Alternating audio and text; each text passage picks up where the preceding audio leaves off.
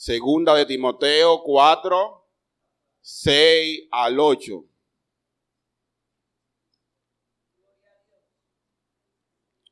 Bendito sea el Señor. ¿Ya lo tenemos? Leemos en el nombre del Padre, del Hijo y del Espíritu Santo. Porque yo ya estoy para ser sacrificado y el tiempo de mi partida está cercano.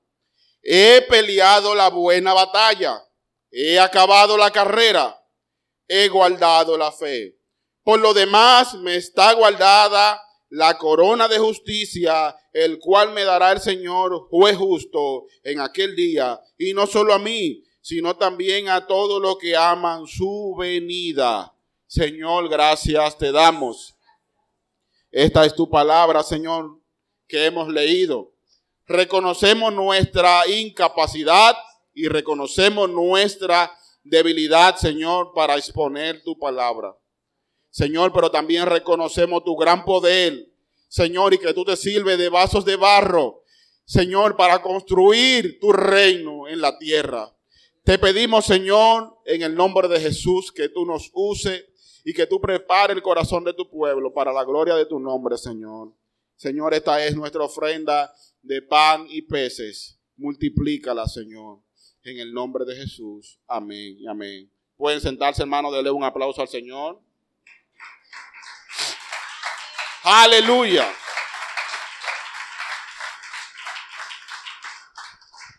Gloria al Señor. Estaré predicando, hermano, bajo el tema. Lucha, corre, pero no te rinda. Lucha, corre, pero no te rinda. Hermano, hay gente que se ha dedicado a estudiar la sensación que una persona o que las personas tienen cuando están a punto de morir. Es una sensación, según ellos explican, según ellos expresan, es una sensación muchas veces de alegría, a veces una sensación de tristeza, muchas veces una sensación eh, que reúne ambas cosas, tristeza y alegría. Cuando una persona está a punto de morir, según algunos estudios, dice que son muchas veces más sinceros que en, esos momentitos antes de morir que en toda su vida.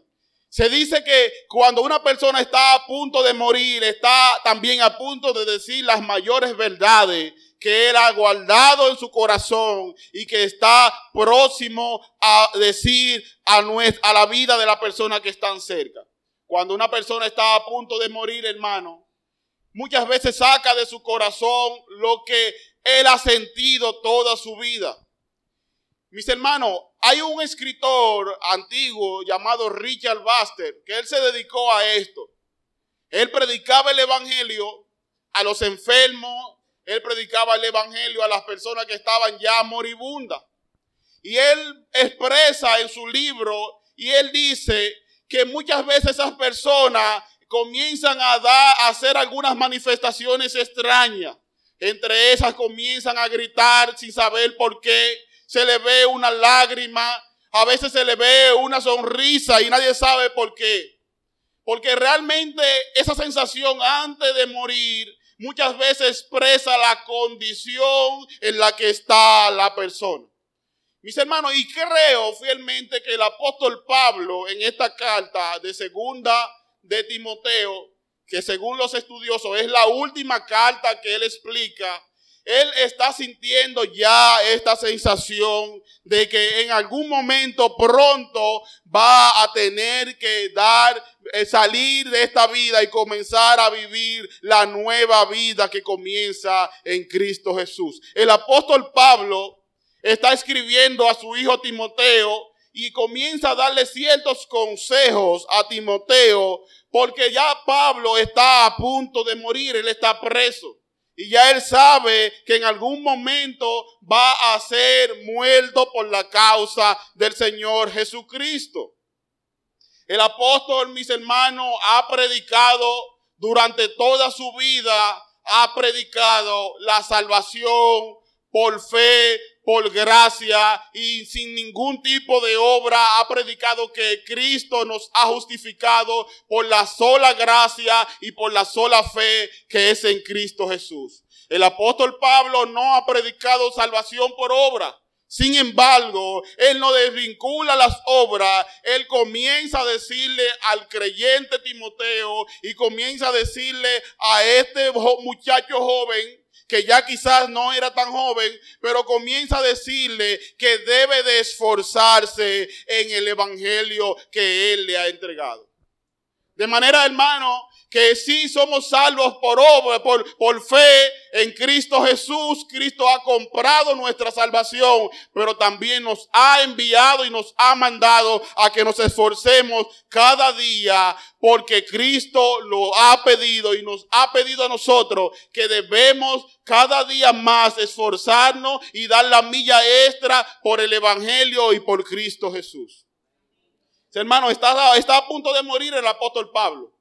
Ya su condena está bastante cerca.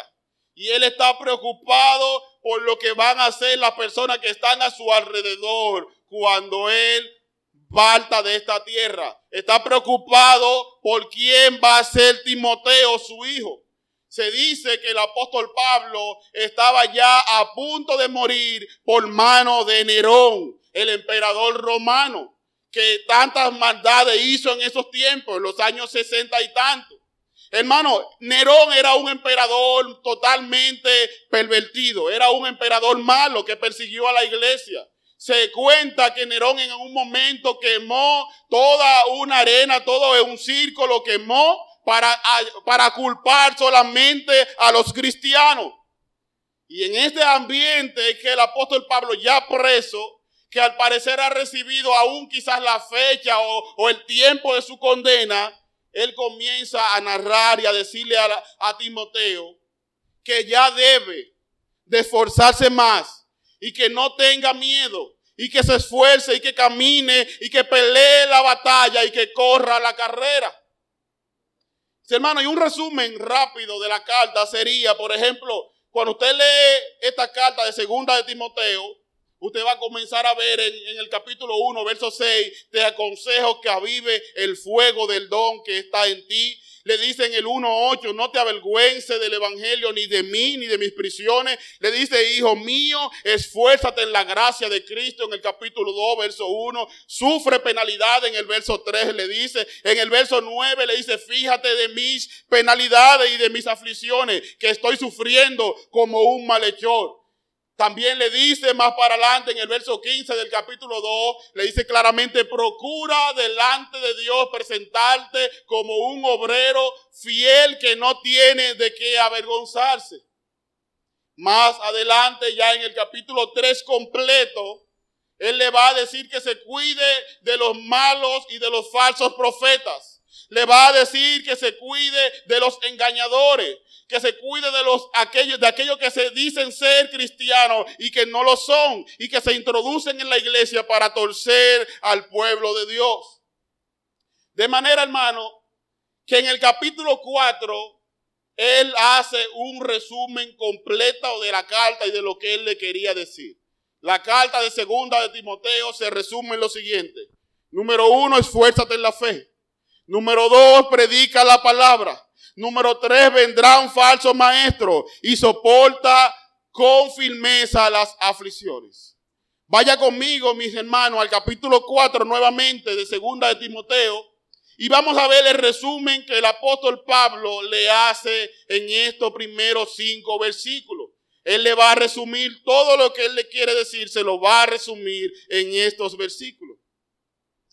Dice así, te encarezco delante de Dios y del Señor Jesucristo, que juzgará a los, vivos y a los muertos en su manifestación y en su reino, que predique la palabra, que inste a tiempo y fuera de tiempo, que redarguye, que redarguye, reprende, exhorta con toda paciencia y doctrina, porque vendrán.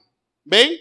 Porque vendrán tiempos cuando no sufrirán la sana doctrina, sino que teniendo comezón de oír, se amontonarán maestros conforme a sus propias concupiscencias y apartarán de la verdad el oído y se volverán a las fábulas. Pero tú, sé sobrio en todo, soporta las aflicciones, haz obra de evangelista, cumple tu ministerio. Mis hermanos, es ahí el panorama completo de la carta. Le dice que tiene que predicar la palabra, que debe de esforzarse, que vendrán falsos maestros. Y le insta nuevamente a que continúe esforzándose en el Evangelio y que sea un hombre sobrio. De manera, hermano, que es ahí donde el, el apóstol Pablo plantea, porque yo ya estoy para ser sacrificado y el tiempo de mi partida está cercano. He peleado la buena batalla, he acabado la carrera, he guardado la fe. De manera, hermano, que lo que el apóstol Pablo quiere enseñarle es cómo Timoteo como creyente debe de aprender del apóstol Pablo a guardar la carrera, a guardar la fe, a pelear la buena batalla y a correr la carrera. Y es lo que Dios nos va a enseñar y nos quiere enseñar a nosotros en esta mañana. De manera, hermano, que nosotros deberíamos preguntarnos cómo debemos de pelear la carrera Debemos de preguntarnos cómo nosotros debemos también pelear, pelear la buena batalla y cómo debemos de guardar la fe. Por eso vamos a dividir, hermanos, en esta mañana. Vamos a dividir el mensaje en dos partes. Un pasado de lucha imparable y un futuro de gloria eterna. Un pasado de luchas imparables y un futuro de gloria eterna. Vamos a ver el primer punto, hermano. Un pasado de luchas imparables, dice el apóstol Pablo en el verso 6 del capítulo 4, porque yo ya estoy para ser sacrificado y el tiempo de mi partida está cercano. El apóstol hermano ya podía oler, podía oler que su muerte estaba prácticamente a la luz del día. Su vida, hermano, había sido un ejemplo pero él también procuraba que su muerte también se convierta en un ejemplo para los creyentes. Su vida presente había sido un ejemplo, pero también con su muerte él quería mostrar que Cristo también gobernaba su vida. Por eso él dice que mi vida va a ser derramada como un sacrificio, va a ser vertida. Ya se está acercando el día y la hora en que yo y Cristo nos topemos nuevamente. Un día nos topamos, yo camino a Damasco, pero un día nos vamos a volver a topar cuando mi vida sea quitada y ya no esté yo en este mundo. Volveré a encontrarme con mi amado y Señor Jesucristo. El Jesús que lo tumbó del caballo, hoy el apóstol Pablo dice, le dice a Timoteo, nos vamos a encontrar prontamente. Hasta la muerte, mis hermanos, hasta en su muerte él quería reflejar a Cristo. Y es muy probable, hermano, que la gente dé muchas lesiones de vida. La gente da muchas lesiones de vida. Pero muchas veces sucede que en su muerte nos decepcionan. Porque cuando mueren, comienzan a salir cosas que nadie sabía. ¿O no se ha topado usted con el padre ejemplar? Que un padre para toda la familia, un padre ejemplar, un padre honesto, trabajador, y que cuando está en su muerte se juntan cuatro familias. Y usted dice, pero ¿dónde estaba la honestidad? ¿Dónde estaba la credibilidad? ¿Dónde estaba que este hombre era un hombre totalmente honesto? Dio ejemplo de vida pero nos decepcionó en la muerte. Dice hermano, y es, es, es, el principio que el apóstol Pablo pudiera querer enseñarle a Timoteo. Que aún en su muerte, cuando va a ser vertida, nosotros debemos tratar de dar un testimonio y que la gente pueda ver a Cristo aún en el peor momento de nosotros. Bendito sea el Señor. Mi hermano Pablo estaba procurando que Timoteo aprendiera cada paso de él. Ya Pablo está al punto y, dice, yo he peleado la buena batalla, yo he corrido la carrera y yo he guardado la fe. No es que voy a seguir peleando. No, no, es que ya yo la he peleado. Hasta hoy yo he peleado la buena batalla. Ya yo he, he, corrido la carrera y hasta hoy yo puedo decir que he guardado la fe. Y si esa pregunta se te hace en esta mañana, ¿ha peleado la carrera hasta hoy? ¿Ha guardado la fe? Si el Señor te preguntara hoy, ¿ha peleado la buena batalla? ¿Peleas diariamente la buena batalla? Bueno, el apóstol Pablo estaba dispuesto a decir, yo hoy puedo confirmar casi al punto de la muerte, puedo confirmar que yo la he peleado y que yo he vencido. Que yo he corrido, aunque quizás me he caído, quizás me he rebalado, yo he corrido y yo he guardado el tesoro de la fe en mi corazón. Sí, hermano, ¿cómo el apóstol Pablo guardó la fe? ¿Cómo el apóstol Pablo peleó la buena batalla? ¿Cómo el apóstol corrió la carrera? Bueno, la única manera de nosotros saber eso, hermano, es que nosotros andemos un poco por los escritos de él. Que nosotros veamos la vida de Pablo desde que comenzó su ministerio y que nosotros podamos ver en el apóstol Pablo cómo él dice que él ha peleado la buena batalla. Vaya conmigo al verso 7 nuevamente. Dice de la siguiente manera, he peleado la buena batalla he acabado la carrera, he guardado la fe.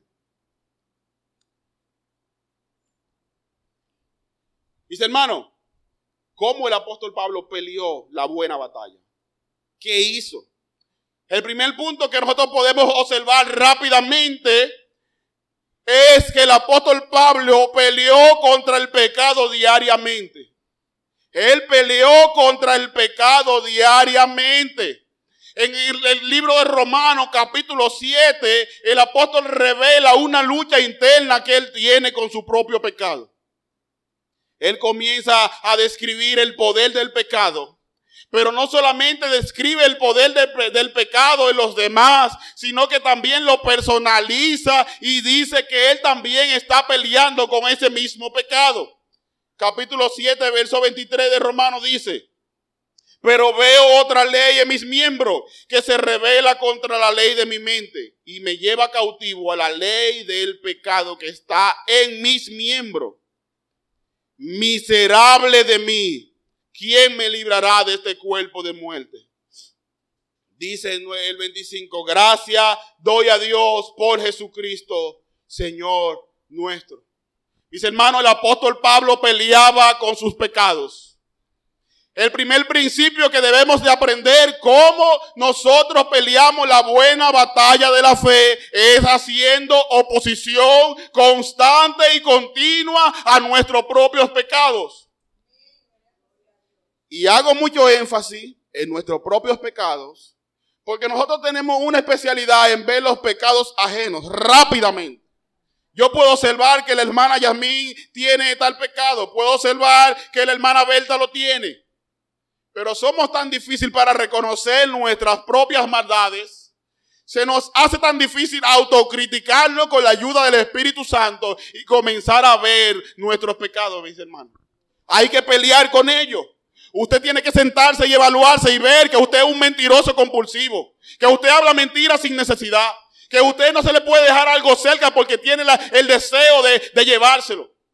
Usted pelea con eso. Yo peleo con eso. Yo peleo con el hecho de querer quedar bien delante de todo el mundo, con el orgullo. Usted tiene que saber y reconocer sus propios pecados. Mis hermanos, el apóstol Pablo estaba dispuesto a controlar sus propios apetitos. Sus apetitos carnales que batallaban, que batallaban contra él, él estaba dispuesto a controlarlo. Mis hermanos, por eso el apóstol en Primera de Corintios capítulo 9, verso 25 al 27, narra nuevamente el tema de la lucha y el tema de la carrera. Pero lo narra desde sus propios pecados, de su perspectiva. Dice de la siguiente manera, todo aquel que lucha, de todo se abstiene. Ellos, o sea, los competidores, los que corren, los atletas, ellos a la verdad para recibir una corona corruptible, pero nosotros una incorruptible. Así que yo, oigan aquí, así que yo de esta manera corro, no como a la aventura, de esta manera yo peleo, no como quien golpea al aire, sino que golpeo mi propio cuerpo y lo pongo en servidumbre. No sea que habiendo sido heraldo para otro, yo mismo venga a ser eliminado. Hermano, el apóstol Pablo dice, yo corro, pero yo no corro a la aventura, al aire, como un loco. No, no, no. Yo no estoy golpeando a algo a lo loco, yo me golpeo yo mismo. Yo pongo mi cuerpo en servidumbre y yo pongo mi cuerpo para que Él sea un esclavo de Cristo.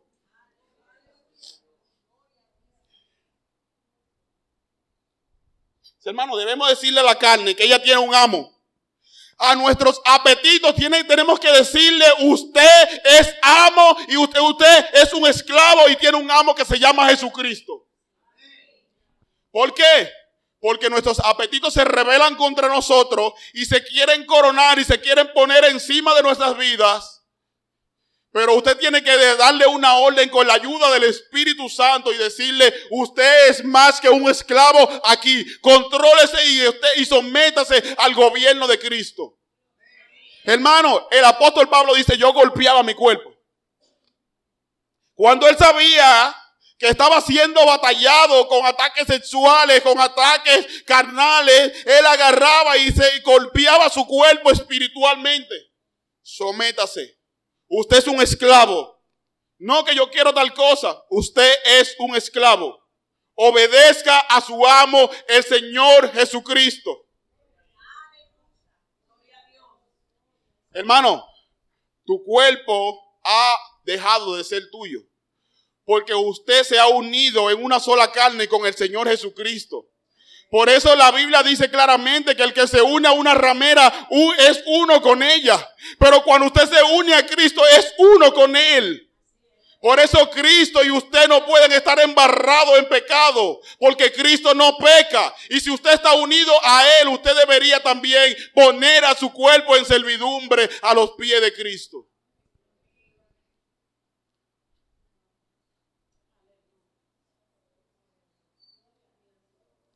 ¿Cómo tú satisfaces tu cuerpo, hermano?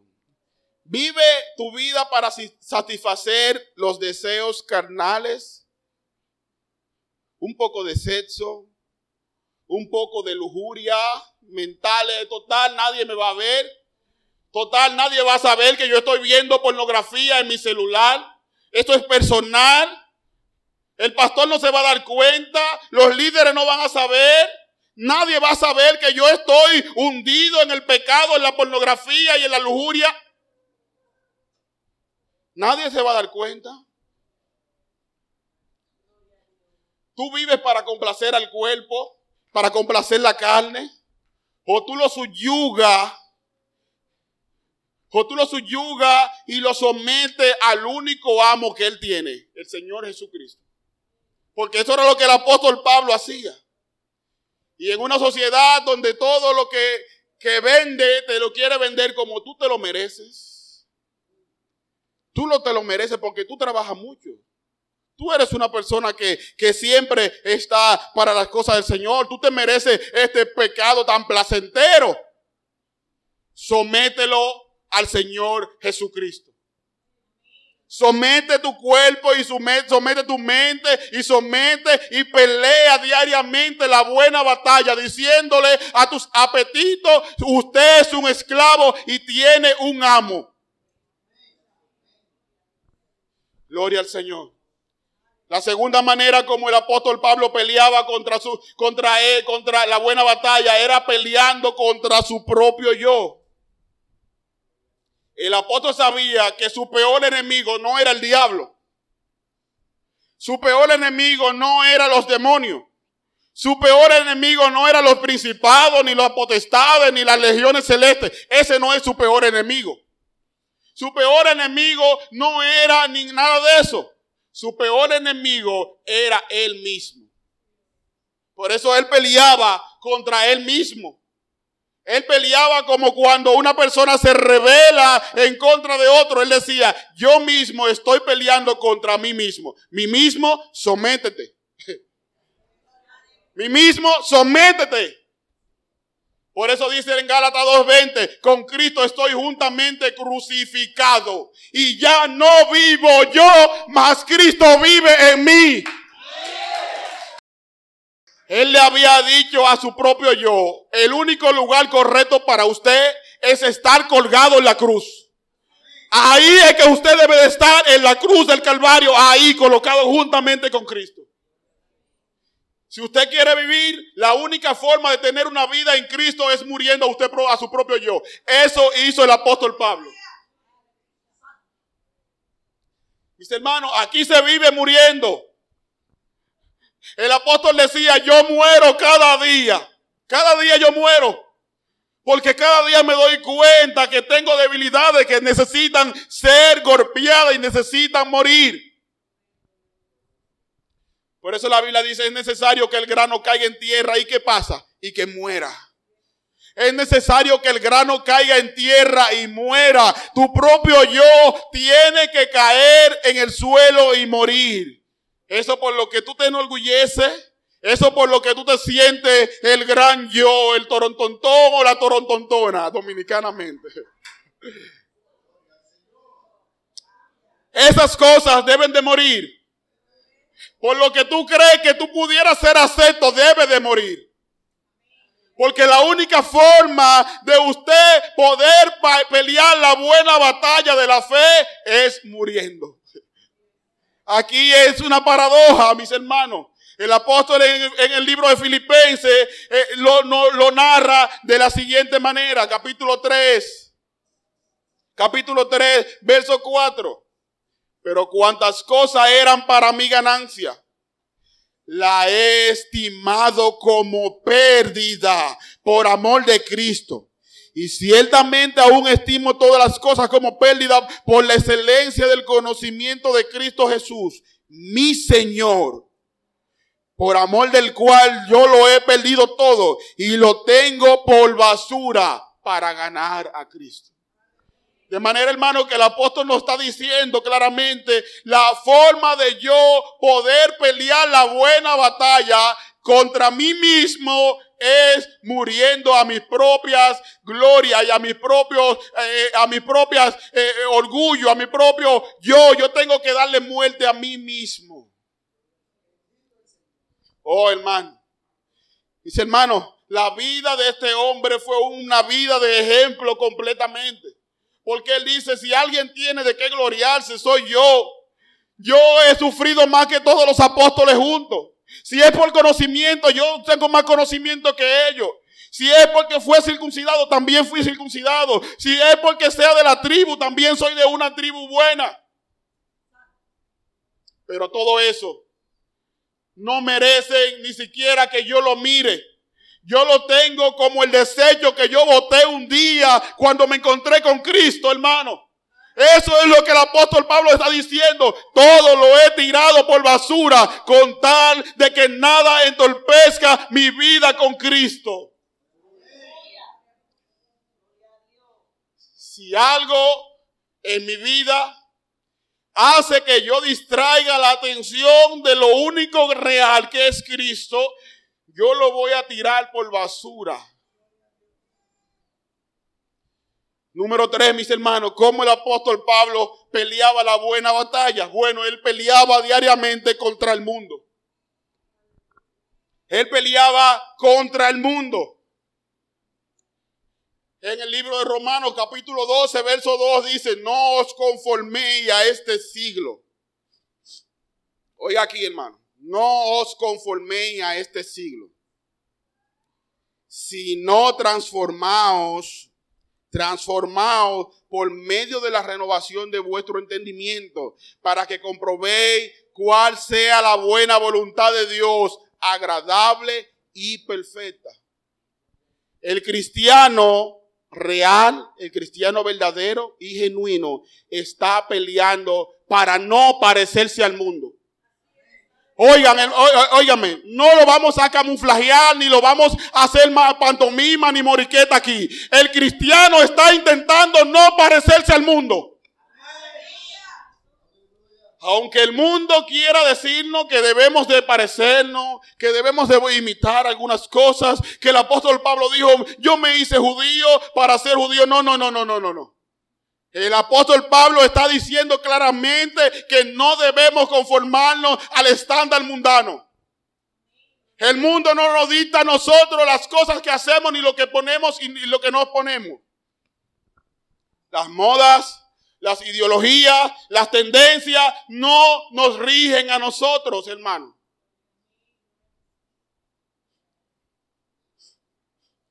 Cristo es quien gobierna su iglesia.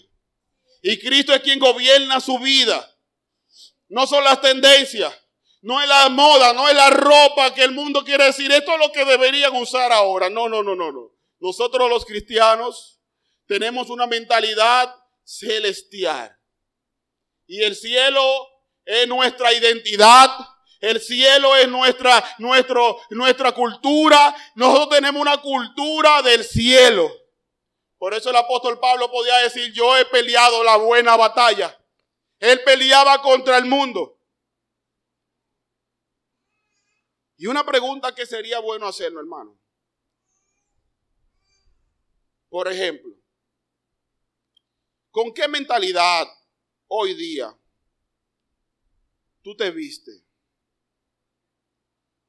¿Con cuál intención tú hablas hoy en día?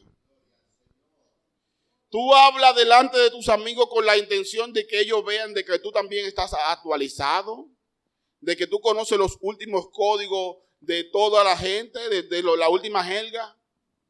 ¿Con cuál mentalidad nosotros nos vestimos antes de salir de nuestra casa? ¿Para agradar a Dios? o porque es una tendencia, o porque nos estamos conformando a las ideologías de este mundo. Está peleando tú la buena batalla, una batalla cultural. Es una batalla cultural, pero no es una batalla solamente con la ideología de género. Es una batalla cultural entre la cultura del reino de Dios contra la cultura del mundo. Porque a pesar de la cultura y de la ideología de género, a pesar de cualquier cosa que nos quieran imponer, el mundo sigue siendo una cultura totalmente adversa a la cultura del reino de Dios. He peleado la buena batalla. He acabado la carrera. Dice el apóstol, he acabado la carrera. Dice hermano, el apóstol dice que él ha corrido y que ha acabado la carrera. Pero fíjense que el apóstol Pablo no siempre pensó, él no siempre pensó que Cristo, que él iba a morir. En algún momento al principio de su ministerio, él pensó que en algún momento Cristo iba a venir y que él no iba a ver la muerte. Por eso a los tesalonicenses, en el libro, de, en su primera carta a los tesalonicenses, capítulo 4, él le dice, porque el Señor mismo, ustedes conocen ese texto, porque el Señor mismo con voz de arcángel y con trompeta de Dios descenderá del cielo y los muertos en Cristo resucitarán primero. Dice después, luego nosotros, los que vivimos, seremos arrebatados. El apóstol Pablo no pensaba al principio del ministerio que él iba a morir y no iba a ver la venida de Cristo. Pero ya acercándose el tiempo de su partida, después de años de ministerio, él sabe que va a morir y que le corresponde dar su vida por el Señor Jesucristo. ¿De qué manera el apóstol Pablo corría la carrera?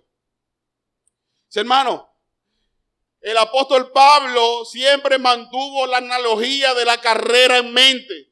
En toda su vida él mantuvo la analogía. Él siempre pensaba que estaba en una carrera. Filipenses 3, 13 dice, hermano, yo mismo no pretendo haberlo alcanzado, pero una cosa hago, olvidando ciertamente lo que queda detrás, extendiéndome a lo que está delante, prosigo a la meta, al premio del supremo llamamiento en Dios, en Cristo Jesús. La forma como él corría la carrera era olvidando lo que estaba detrás. La forma como el apóstol corría hacia adelante era olvidándose de todo lo que él había abandonado en el mundo. Él no quiere recuerdo de su vida pasada, hermano. Él no está pensando en las cosas que abandonó por Cristo. Y yo sé que cuando uno viene al Señor, siempre comienza a, preguntarse y el enemigo y su mente le traiciona y le dice, ¿y yo voy a dejar tal cosa? ¿Y yo ahora cómo me voy a hacer con tal cosa? No, no. La forma de correr este mundo, este, este evangelio, es caminando y olvidándonos de lo que queda detrás. ¿Qué extraña del mundo, hermano? ¿Qué tú extrañas de ese mundo que abandonaste? ¿Qué te hace falta de ese mundo? Porque si extrañas algo, es porque no te has dado cuenta ni te has fijado la gloria venidera que sobre nosotros se ha de manifestado y que está delante. Prosigue al blanco, al premio de supremo llamamiento, hermano. Hermano, prosigue el blanco. La forma de correr esta carrera es de dos maneras olvidando lo que está detrás y extendiéndote a lo que está delante. Así que avanza, corre la carrera que tiene por delante. Contempla, contémplalo. Pídele a Dios, Señor, déjame ver lo que me espera. Déjame ver, déjame soñar con la gloria que sobre mí se ha de manifestar un día. Sea que tú vengas o que yo vaya a ti, pero permíteme verte. Ese día, hermano, cuando usted se tope con el Señor Jesucristo. Ese día cuando se toda la nublación de este mundo, toda la oscuridad de este mundo desaparezca y la luz del rayo del cielo, la luz que emana de Cristo pueda contemplarte, hermano, pueda arroparte. Ese día habrá terminado todas las carreras, toda esta carrera habrá terminado. Extiéndete hacia lo que está adelante. Hermano, tú puedes decir con el apóstol Pablo, porque para mí el vivir es Cristo y el morir es ganancia. Tú puedes decir eso. Puedes decir en esta mañana, como el apóstol Pablo le dijera a los filipenses, porque para mí el vivir es Cristo y el morir es ganancia. Yo no sé si tengo que quedarme aquí por el amor a ustedes, pero estar con Él es muchísimo mejor.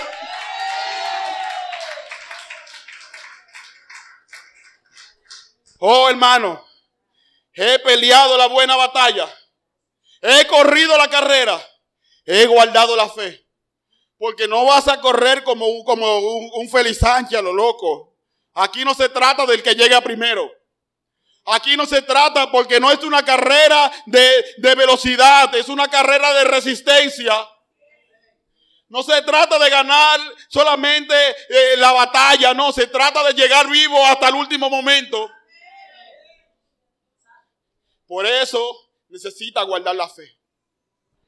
He peleado la buena batalla, He acabado la carrera, he guardado la fe. He tenido este libro como el mayor estándar todos los días de mi vida. He vivido por Él y para Él. He guardado la fe del Señor Jesucristo. Han caído mil ideologías a mi diestra y diez mil a mi siniestra, pero yo me he mantenido centrado en la palabra de Dios. He guardado la fe.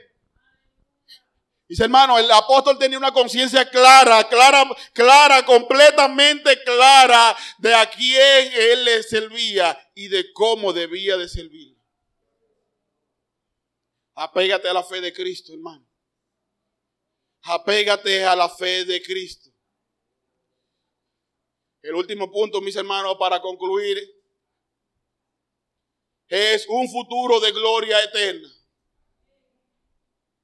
si ha peleado, si ha corrido, si ha guardado la fe, no es en vano. Te espera un futuro de gloria eterna. Vaya una vez más conmigo al versículo 8 del capítulo 4 de segunda de Timoteo.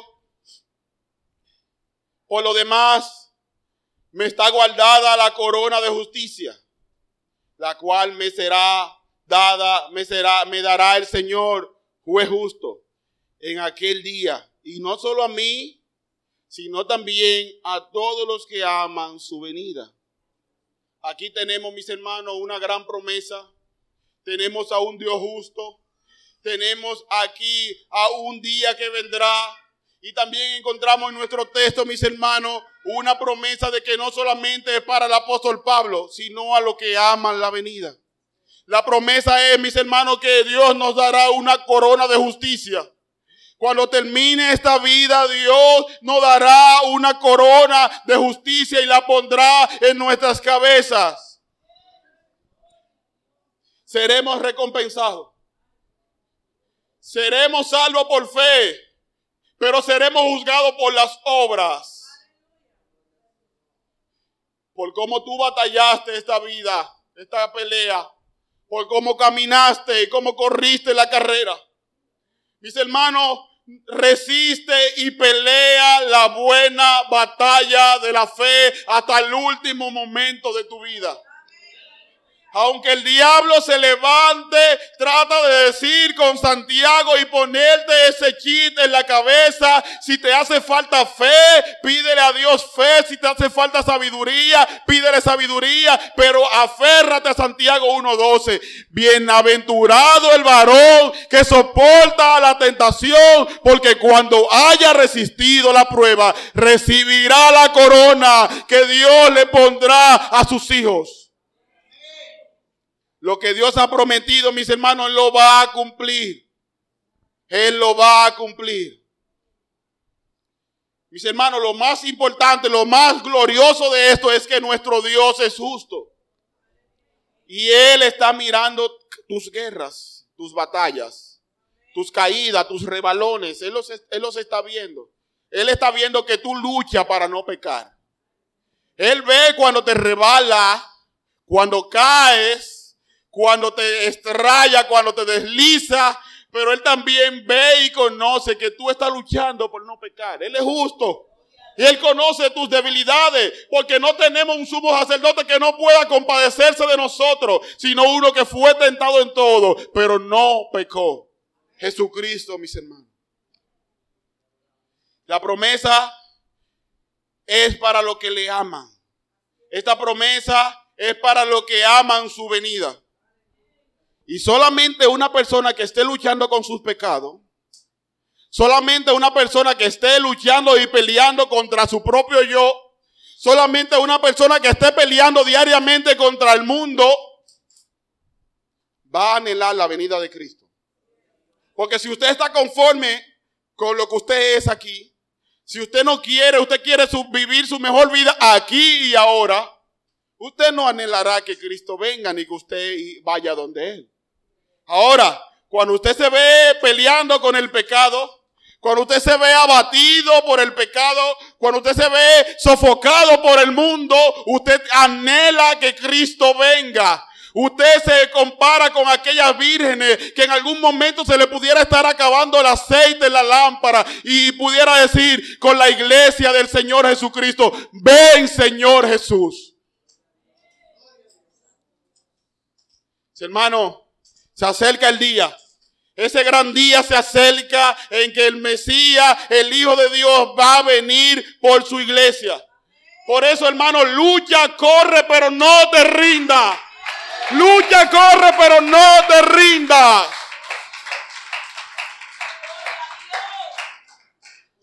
Si te sientes cansado, pide fuerza, que hay gracia suficiente, hermano. Grítale al Padre. Grítale al Padre y dile, Señor, no tengo fuerza para seguir. Señor, ya no tengo más fuerza para luchar. Pero apelo a la gracia del Hijo de Dios que está intercediendo por mí, el cual me amó y se entregó por mí. Apelo a esa gracia. Apelo a esa gracia.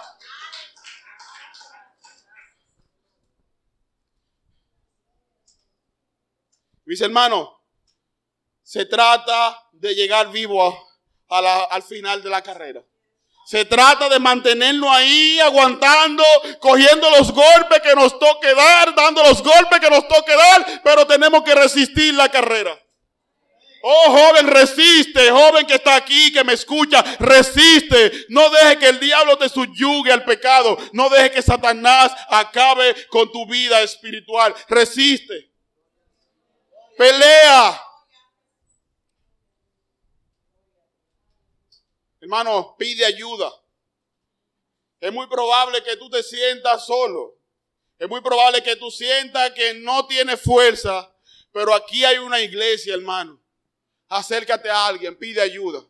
Dile a alguien, ayúdame. Hermano Feli, ore por mí. Hermana Amecho, ayúdeme a orar. Le va, ore por mí. Pastor, ore por mí, que yo no tengo la fuerza. Hermano Pablo, ore, venga, levántese y ore por mí.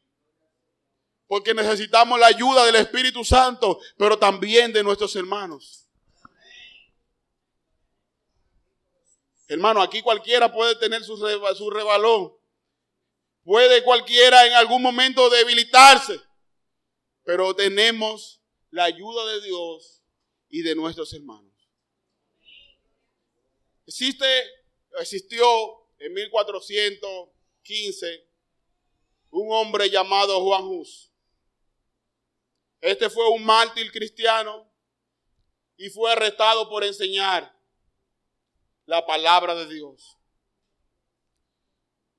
A él se le pidió que negara la fe. Se le pidió que se retratara. Se le pidió que dijera que ya él no creía en todo lo que había escrito y todo lo que había dicho. Cuando se le pregunta que si él se quiere retratar, él dice, estoy a la vista del Señor mi Dios de ninguna manera puedo hacer lo que me piden. Si lo hiciera, ¿cómo podría enfrentarme después a ese gran Dios? Se le quitaron la ropa, le rasparon la cabeza, lo desnudaron delante de todo el pueblo, le ataron con unas cuerdas mojadas y le dijeron, le preguntaron, ¿no te avergüenza tú de estar desnudo delante del pueblo y de tener hoy e, estas, estas cadenas puestas, estas, estas sogas mojadas. Y él dice, mi Señor Jesús fue atado con una cadena peor que las mías por mis culpas. ¿Por qué me ha de, avergonzarme yo de estas cadenas oxidadas? Un obispo ya cuando se le va a asesinar le preguntan, le dice, no te vas a retratar, te queremos perdonar la vida. Juan Hud respondió, Díganme, ¿cuál es el error que debo renunciar? No soy culpable de ningún mal. Les enseñé a este pueblo y a los hombres el camino del arrepentimiento y del perdón del pecado, de acuerdo a la verdad del Evangelio de Cristo Jesús. Por ese Evangelio estoy aquí y estoy aquí con valor y alegría, listo para sufrir esta muerte. Lo que enseñé con mi vida y con mi boca, lo voy a sellar con mi propia sangre. Mis hermanos, esta disposición es la que debemos de tener en estos días. Si he de pagar con nuestra sangre, vamos a pagar con nuestra sangre. Si he de pagar con nuestras vidas, pagaremos con nuestras vidas, pero llegaremos de pie al último día de nuestras vidas, hermano. Señor, gracias. Oh Señor, gracias. Oh Señor, danos fuerza para luchar, para correr, para no rendirnos, Señor. Oh, aquí está un pueblo, Dios. Gente débiles, gente con lleno de cargas y debilidades, Señor, estamos aquí. Señor Dios del cielo, Espíritu Santo, sin tu ayuda no podemos, sin tu ayuda no podemos mantenernos, Señor, ni siquiera un segundo de pies. Señor, que podamos decir hoy, he peleado la buena batalla. Oh, he acabado la carrera. He guardado la fe. Por lo demás me espera una corona incorruptible me, me, espera una corona que no se va a marchitar ni que se va a oxidar con la corrupción de este mundo. Señor, guárdanos, Padre, de caída. Señor, mira, Señora, a todo el que está aquí. Mira, Señor, a los nuevos creyentes, Señor. A los que han hecho profesión de fe, Señor. Recientemente, a los que están luchando con el pecado. A los que se encuentran abatidos hoy día, Señor, que no encuentran cómo servirte ni cómo serte fiel. A los que han perdido el camino, los que han perdido la ruta de volverse a encontrar contigo. Restauranos, Señor, en esta mañana. Oh Señor, restauranos, restauranos, Señor. Oh Señor, enrútanos nuevamente, Señor. Señor, hacemos un, un alto en el camino y preguntamos, ¿dónde está la senda antigua? Señor, pedimos, Señor, en esta mañana que usted nos fortalezca y nos dé la fuerza para servirte hasta el último día, Señor. Así tengamos que vertir la última gota de nuestra sangre. Así tengamos que dar el último aliento de nuestras vidas por la causa de Cristo. Ayúdalo Dios. Para la gloria de tu nombre, Señor. En dependencia del Espíritu Santo. En el nombre de Jesús. Amén, amén.